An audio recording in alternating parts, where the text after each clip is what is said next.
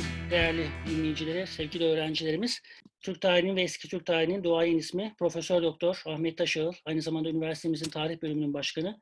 Kendisi bizlerle beraber sağ olsun nezaket gösterdi, davetimizi kabul etti, podcastimize konuk oldu. Hocam merhabalar, nasılsınız?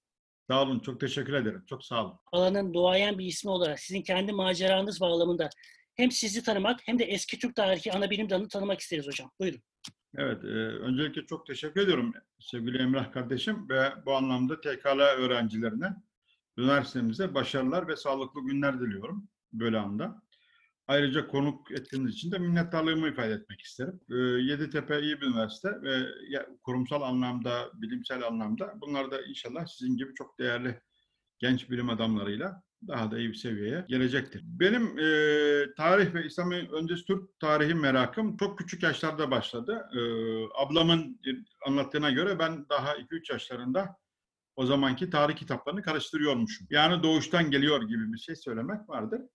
Bir de yine çocuk yaşımdan itibaren eski Türk tarihine, yani daha doğrusu Orta Asya, İslam öncesi, Türklerin kökenlerine doğru bir merak her zaman beni celbetmiştir. Bunda hep böyle celbederken ilkokul 4. sınıfta sosyal bilgiler kitabında bir gün Orhun yazıtlarının çizimini gördüm. Fotoğraf değil, çizimdi ama çizim üzerinde masmavi bir gökyüzü vardı. Masmavi o gökyüzü ve alttaki o yazıtlar beni çok etkiledi. Belki o gün İslam öncesi Türk tarihi uzmanı olmaya karar verdim.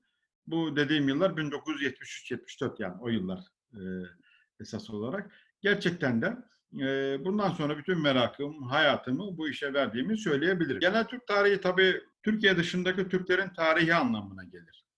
Bu değişik görüşler de var. Ama bunun içerisinde benim eski Türkler üzerine şeyim var. Bunun, yani o anlamda kendimi geliştirmek için Çince, Rusça, Farsça, Kazakça, Kırgızca, Moğolca, İngilizce, yani Fransızca gibi dilleri öğrendim. Yani iki Batı dili, Doğu dillerinde öğrenerek en azından kitabi anlamda araştırma yapacak seviyeye getirdim.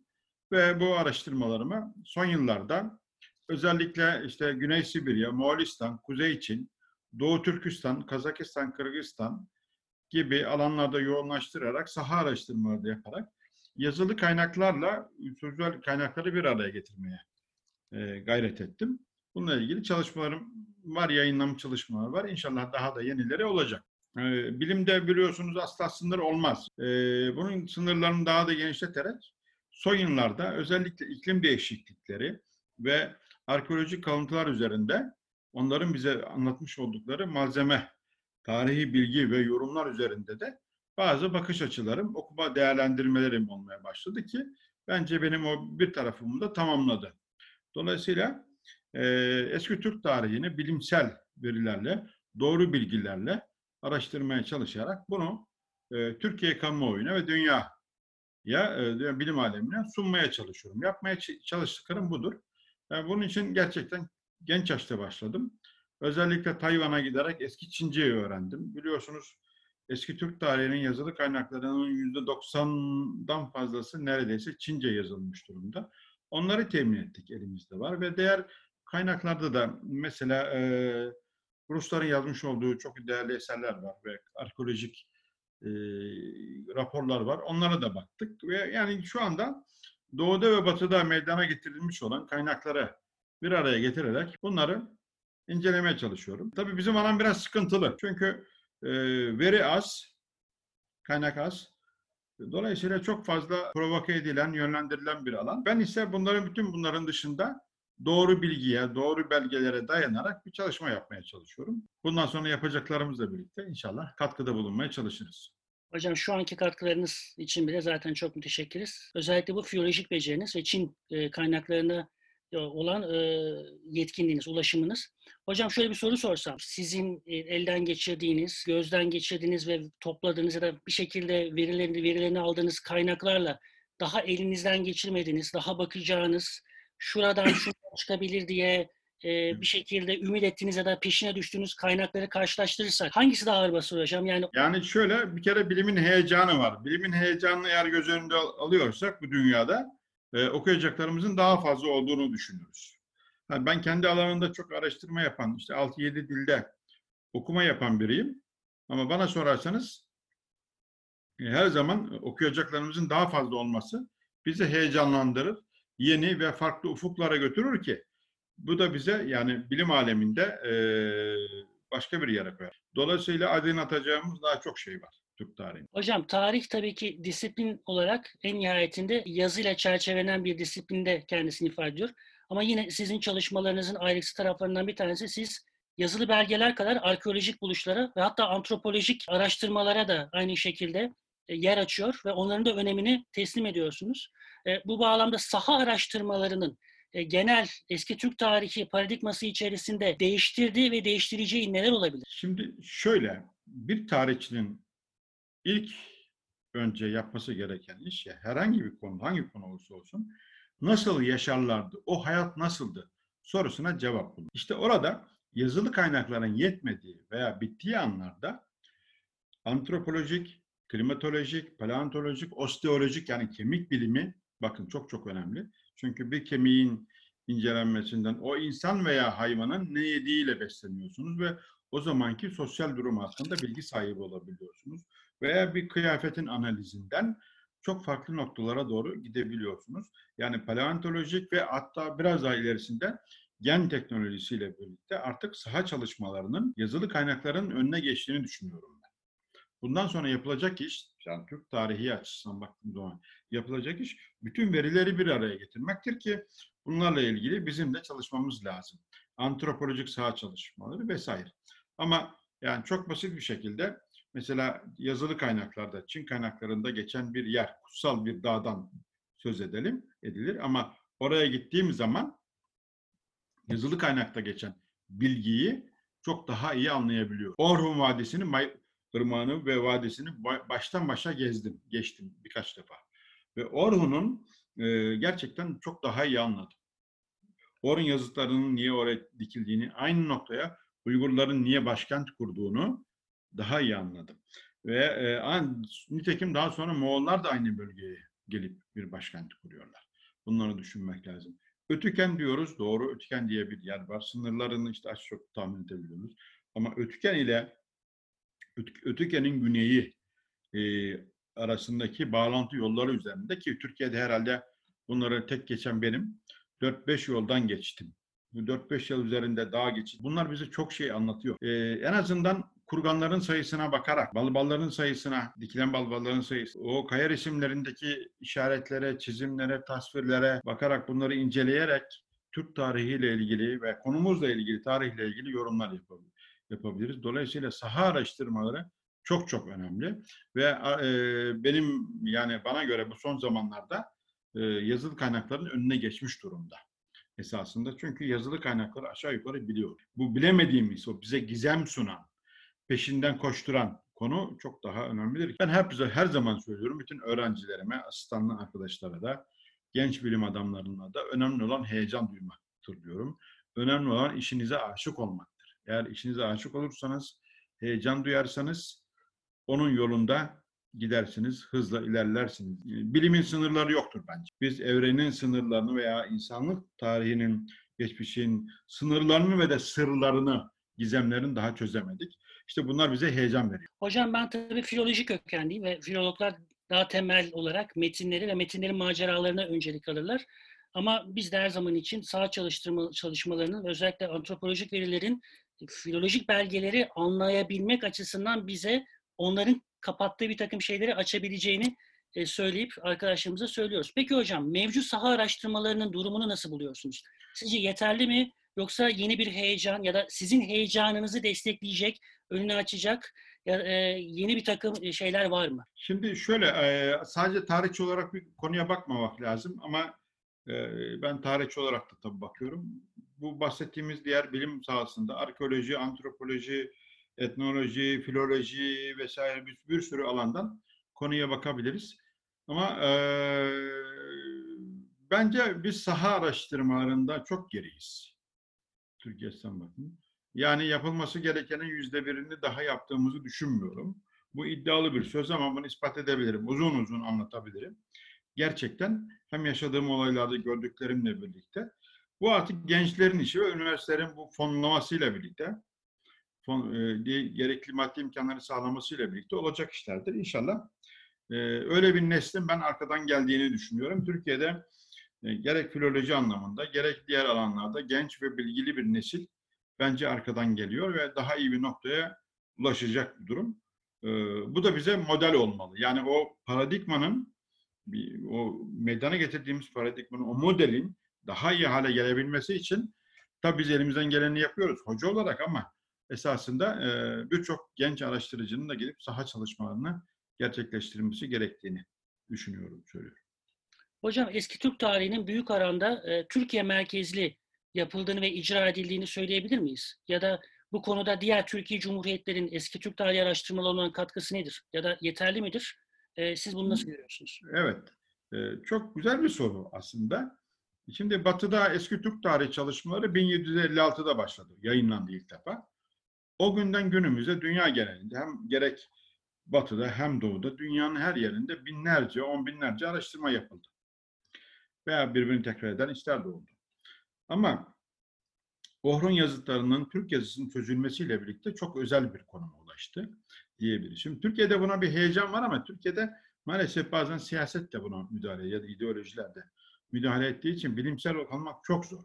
Yani ben biraz çok gariban görürüm yani. Sağdan soldan ve diğer konulardan konunun çok abartıldığını, kötülenme anlamında veya abartılma anlamında, bilgi kirliliği yaratılma anlamında çok karıştırıldığını düşünüyorum. Maalesef böyle bir durum var Türkiye'de.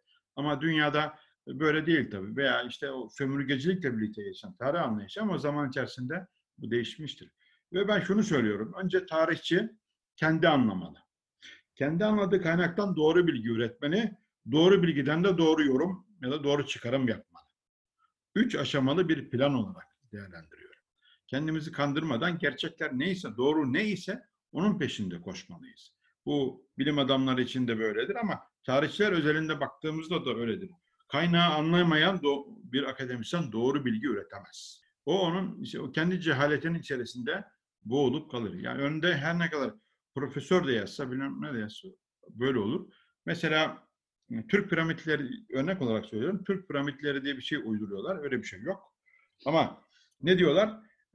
Bunu Türk piramitleri vardır diyen profesörler de var. Halbuki onlar Çin İmparatoru mezarı. Bunu nasıl anlayabiliriz? Benim Yeditepe Üniversitesi'ndeki odamda var. Çince küçük bir kitap. Orada bütün Çin İmparator mezarları tanıtılıyor. Dil bilmiş olsa, gidip okumuş olsa böyle bir şey söylemez ya da böyle bir şeye kapılmaz. Bu çok tehlikeli bir durumdur. Emrah Hocam, yani baktığı zaman bu işin bu bilgi kirliliğinden kurtarılması lazım. Bu çok zor bir konu benim için. Zaman zaman beni de çok eleştiriyorlar, ama ben her zaman doğrunun yanındayım. Yani yanlış bilginin topluma hiçbir faydası olacağını düşünmüyorum. Biz de hocam derslerde Orhun kitabelerini zorunlu olarak okuttuğumuzda zaten temel motivasyonumuz bu bilgi kirliliğinin önüne geçmek ve tabiri caizse kitabelere dair ve eski Türk tarihine dair hamaset ve cehalet arasındaki sıkışmışlık olan durumu açıp çocukların bizzat metinleri, yani orada bir metin var uzaktı ama okumasak da bilmesek de o metin bizim metinimizle psikolojisinden çıkıp somut olarak burada ne yazıyor ve somut olarak Türkçenin en eski ulaşılabilir hali nedir ve günümüzde kadar nasıl bir takım değişikliklerden geçirmiştir, bunları görmelerini sağlamaya çalışıyoruz.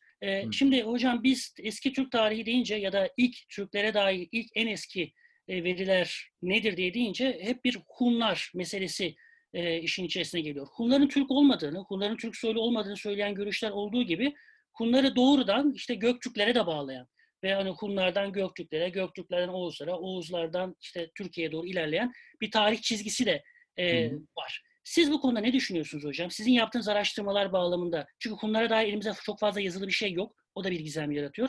Sizin yaptığınız araştırmalar bağlamında Hunlar ve Göktürk'le ilişkisi bize ne söylüyor hocam? Çin kaynakları, ki başka kaynak yok bu konuda, Göktürkleri açıkça Hunlara bağlar. Yani Göktürkler Hunların kuzeyinde bir boydur. Böyle ortaya çıkarlar. Hunlar yıkıldıktan sonra, malumunuz Hunlar çok uzun süre devam. Göktürkleri doğrudan Hunlara bağlar. Hunların Türklüğü konusunda hiçbir şüphe yok. Çince kaynaklar açısından baktığımız zaman. Zaten Hunları da yine Türk olan Töles ana boy grubunu da, mesela Uygurları da, Kanlı boylarında kalabalık bütün boyları Hunlara bağlarlar. Bunda hiçbir sıkıntı ve sakınca yoktur. Şimdi Hunların menşeine gidersek, Hunların menşe kökeni M.Ö. 2700'lere kadar uzanır. kaplumbağa kabukları üzerine yazılmış olan yazılardır. Metal, bambu kayıtları, kemikler üzerine yazılmış olan yazılarda Çinlilerin mitolojik devirleri anlatılır ama aynı zamanda Hunların ataları da anlatılır. Yani son çıkarmış olduğum Hunlar kitabında bunlara da yer verdim bir ölçüde.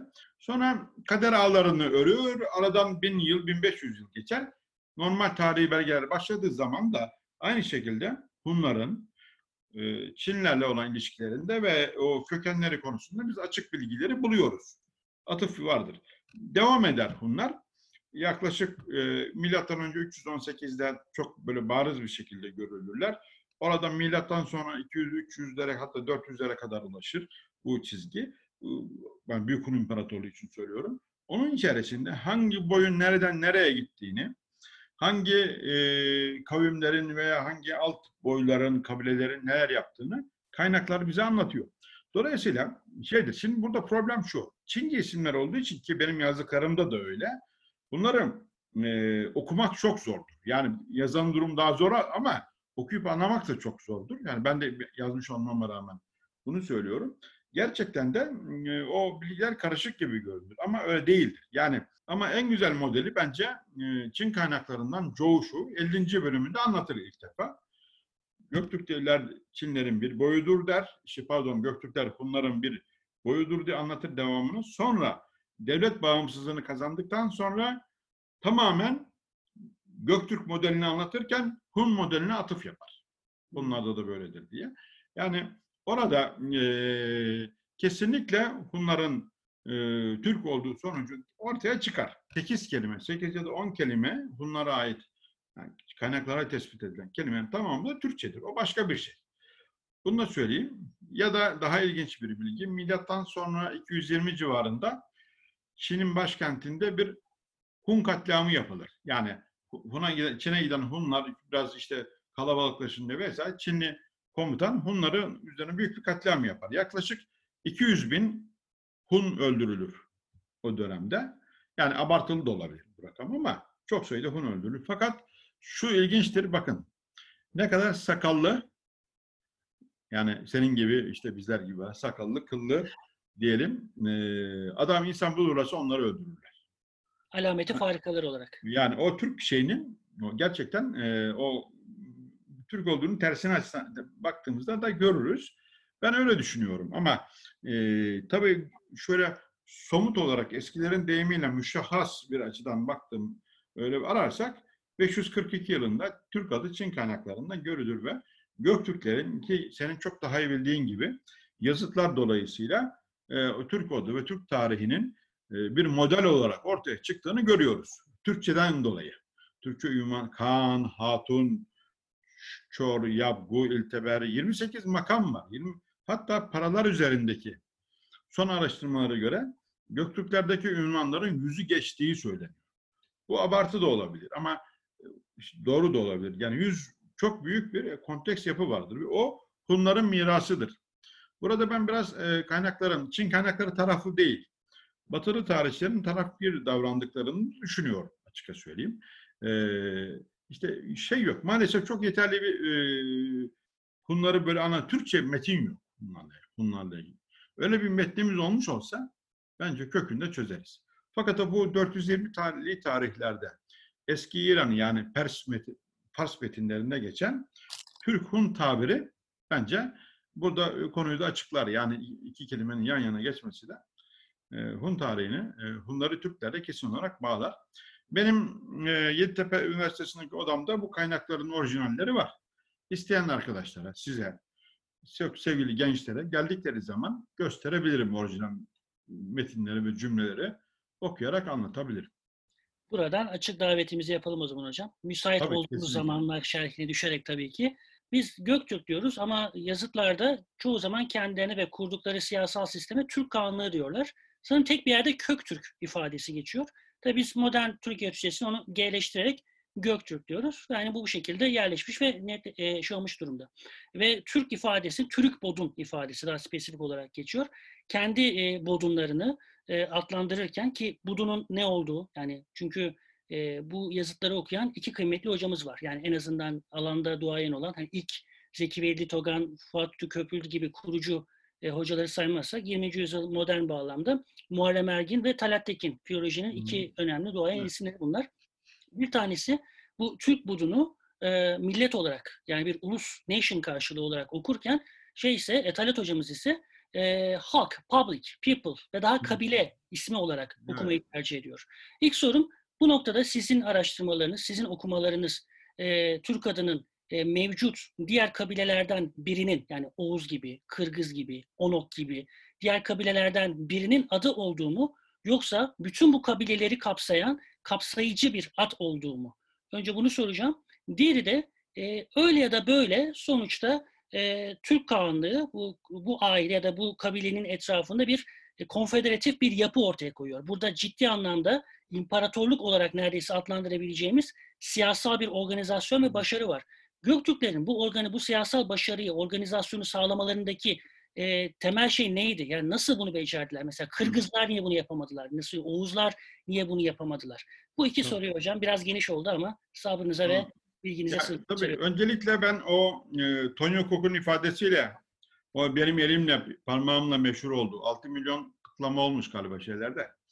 O Türk bodun şurası bana aittir, delilim de budur. Bakın. Şu parmağımdaki tümsektir. Onu söyleyeyim. Sevgili öğrencilerimiz de bilsinler. Yeditepe'de böyle bir hoca olduğunu. Açıkçası şey olarak baktığımızda Türk bodun Türk milleti olarak anlaşılmalıdır. Kastettiği konu odur.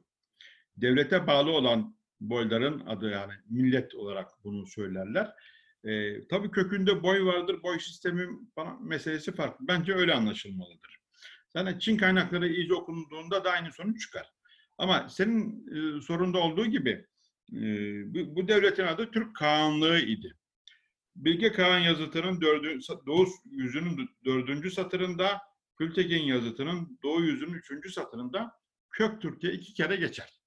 Bir yerde geçer de aynı konu ama 2 yazıtta bir kere geçer ve başka da kullanılmaz. Ama aslında Türk Kağanlığı. Bundan dolayı uluslararası tarih literatüründe Türk Empire, Türk Kaganate gibi isimlerle anılır. Rusça'da da, Çince'de de ve diğer dillerde. Dolayısıyla bu devletin adı Türk Kağanlığı'dır. Az önce senin de ifade ettiğin gibi bunu sadece şeye bağlamak, diğer Türk devletleri sanki Türk değilmiş gibi anlam ortaya çıkmasın diye biz Göktürkler diyoruz ve literatürümüze böyle yerleşmiştir. 1896 yılında Alman bir Türkolog Willy Bang'ın bir makalesinden dolayı da bu Göktürk tabiri yerleşmişti. Ben çok onlara takılan birisi değilim açıkçası. Kaynaklarda öyle geçer, insanlar da bu şekilde kullanırlar. Ama bu genel çerçeve içerisinde baktığımızda o konfederatif yapı içerisinde. Şimdi Orta Asya dediğimiz alan çok geniş. 15 milyon kilometre kareye söyleniyor. Şimdi buradaki yaşayan insan toplulukların birbirine sıkı bağlarla bağlanması çok zor. Her dönemdeki. Nitekim devletler hep kısa ömürlü olmuştur. Yani Uygur Kağanlığı 100 sene, Göktürk Kağanlığı 200 sene vesaire. Genelde Türk tarihi boylar üzerinden yürür. Batı Göktürkleri, Batı Türkleri diyorlardı. Bakın Batı Türkleri Müslüman olduktan sonra onlar kendine Oğuz dense de aslında Müslümanlar onlara Türkmen demeye başladılar. Müslüman olduktan sonra Araplar. Onlar Türkmen de. Ruslar da Tork demeye başladı Rusça, Türk olarak söyleniyor. Çinler zaten Tuciye diyordu. Tibetler Turk diyordu. Yani her yerde bu bir şekilde kendini gösterir. Meseleye öyle bakmak lazım. Dışarıdan bakmak, yani Çinlerin bakış açısıyla veya Batı kaynaklarının bakış açısıyla bakmak burada meseleyi anlamayı kolaylaştırıyor. Onlara göre Orta Asya'da yaşayanlar Türk. Mesela Agathias'ta. Bizans kaynaklarından 582 yılında.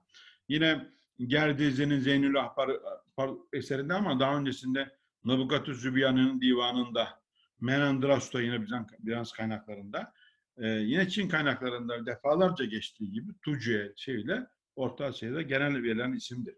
Burada Aşina kabilesi üzerine durmak lazım. Devlete yükselen o Aşina kabilesinin becerikli yöneticileri. Bu yöneticiler Göktürkleri yükseltmişlerdir. Bundan dolayı karizmatik hale dönüşürler. Nasıl Osmanlı'yı Kayı, Selçukları Kınık yükselttiği gibi Göktürkleri de Aşina kabilesi yükseltmişti. Bunda çok garipsenecek bir durum yok.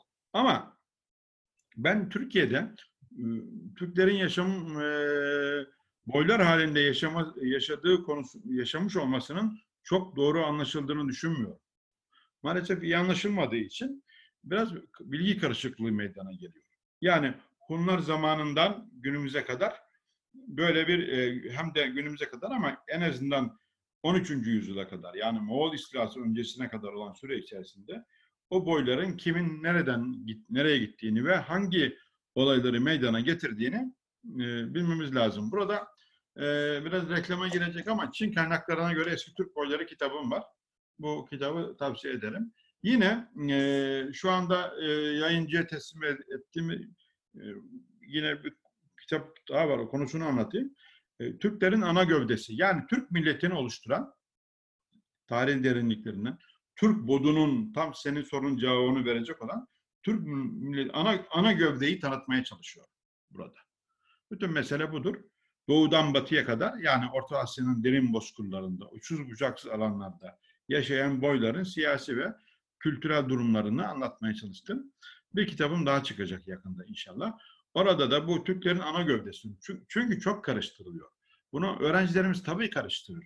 Veya dışarıdan vatandaşın karıştırması gayet normaldir ama akademisyenlerin yani tarihçilerin bu işle uğraşanların karıştırması çok daha kötüdür ve bence yani biraz da cahilliktir diyebilirim.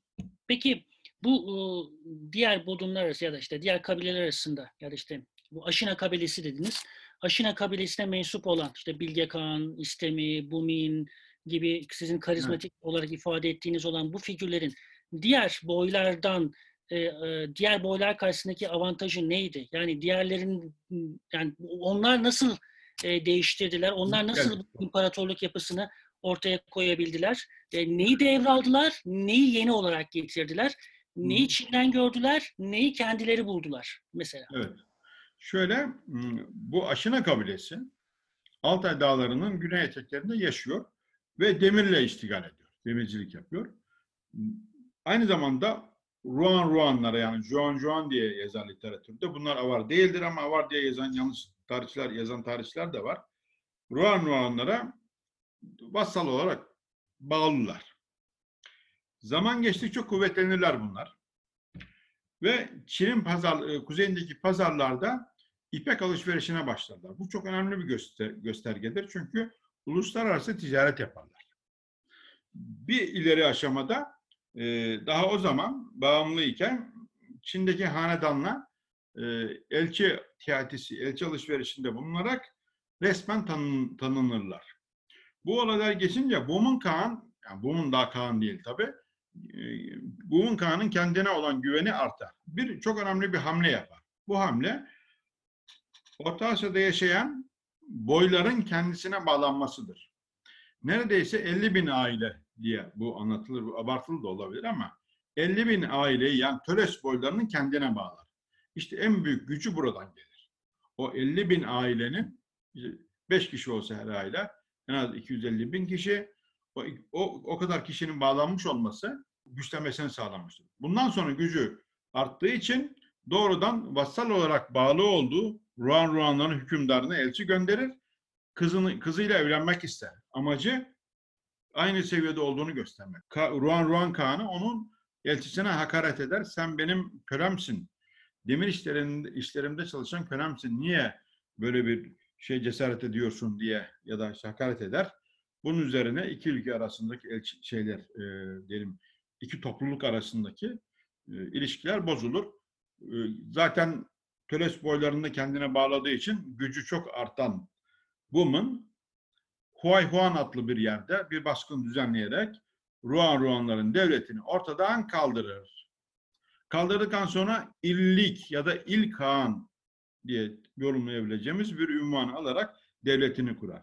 O zaman bir, demircilikle uğraşıyorlar. Bu bir avantajdı. İki, Çin ile temasta bulundular.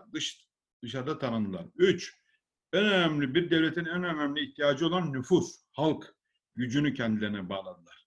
Bu da işte Töleslerdi, Töles boyları. Birdenbire asker sayıları arttı. Dolayısıyla kendine güvenleri de geldi ve bağlı oldukları ülkeye karşı onların kızıyla evlenerek bir denge sağlamak istediler uluslararası ilişkilerde. o devleti yok ederek kendi devletlerini kurdular. Aşama aşamadır. İşte onun bağlanması, mesela o dönemde benim en çok dikkatimi çeken kaynaklarda Türk kökenli boyların gidip kendiliğinden bağlanması, itaat etmesidir. Fu kelimesini kullanır. Savaşarak hiçbir bağlanmamışlardır. Giderler o Bumın Kağan'a, sonra işte Mukan Kağan'a kendileri itaat ederler. Kendiliklerine itaat ederler. Böylece devlet yükselir. Burada şunu görürüz. Orta Asya'da, Orta Asya bozkırlarında yükselen kabile, hanedan kim ise bozkırlı, eğer bunu kendilerinden sayarak onun peşinden giderler. Ona tabi olurlar ve o devletin, o siyasi oluşumun içerisinde seve seve yer alırlar. Hocam, peki bu dönemdeki Çinlilerle Türkler arasındaki ilişkiler üzerine son bir soru sormak istiyorum.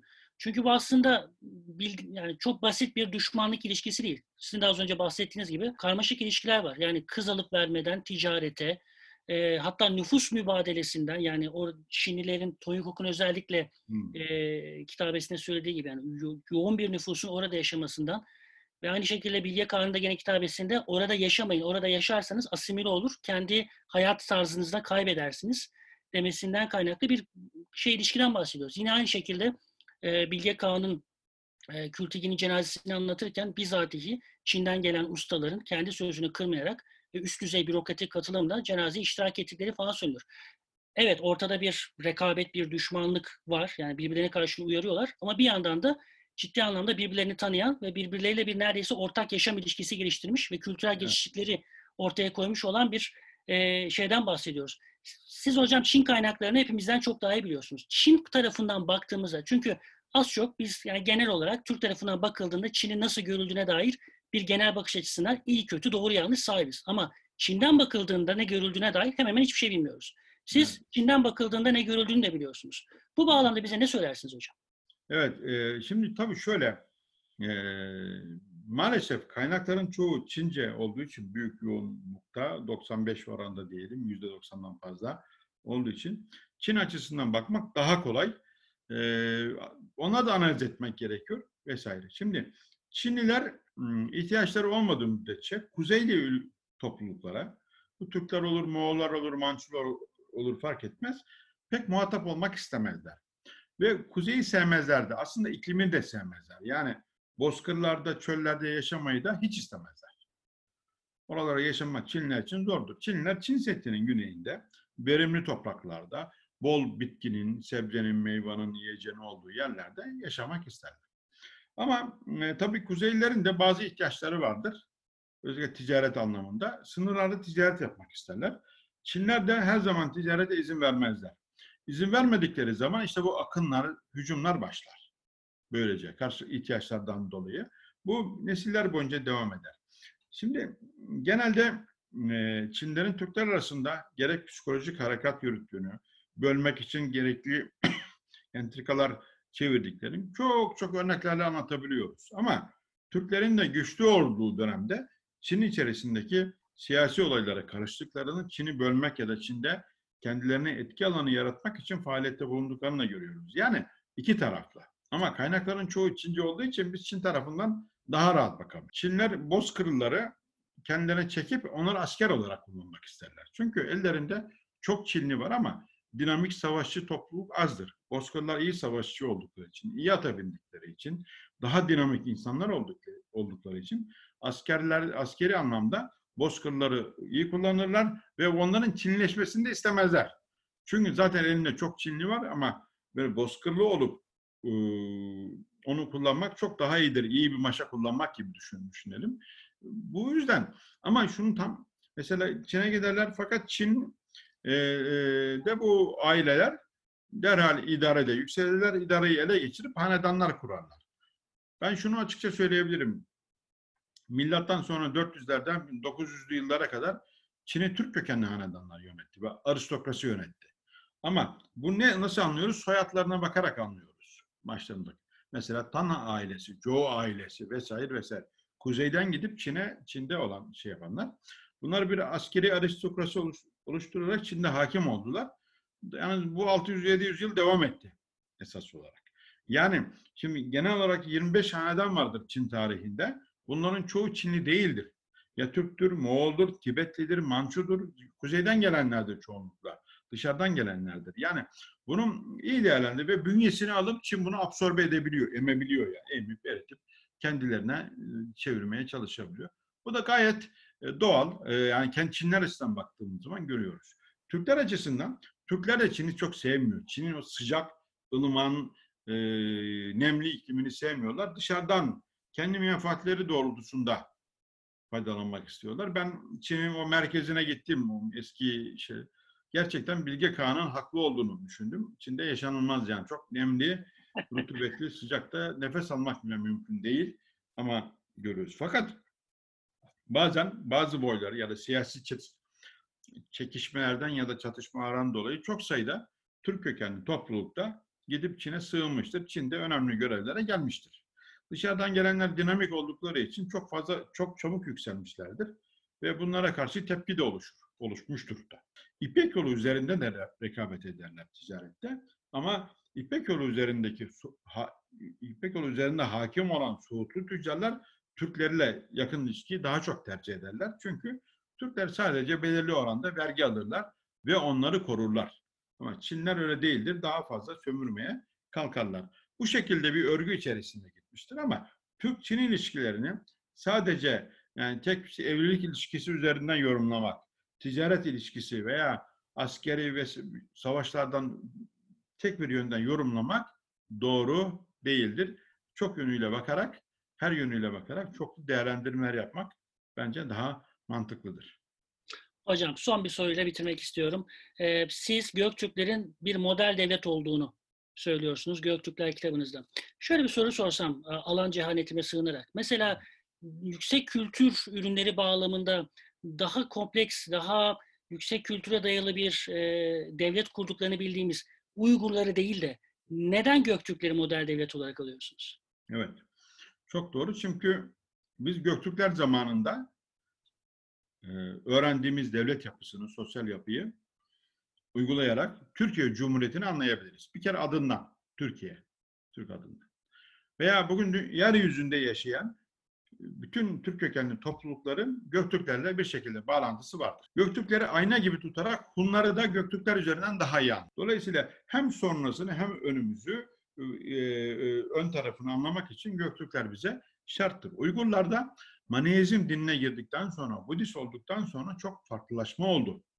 Uygurcanın dilinde de öyle olduğu gibi hayat tarzında oldu. Ama Uygurların çok böyle hani yüksek kültürü mü dedikleri, yerleşik kültür anlamında çok fazla eser meydana getirdiklerini biliyoruz. 10.000 Uygur yazması var en azından benim bildiğim. Belki daha da fazladır.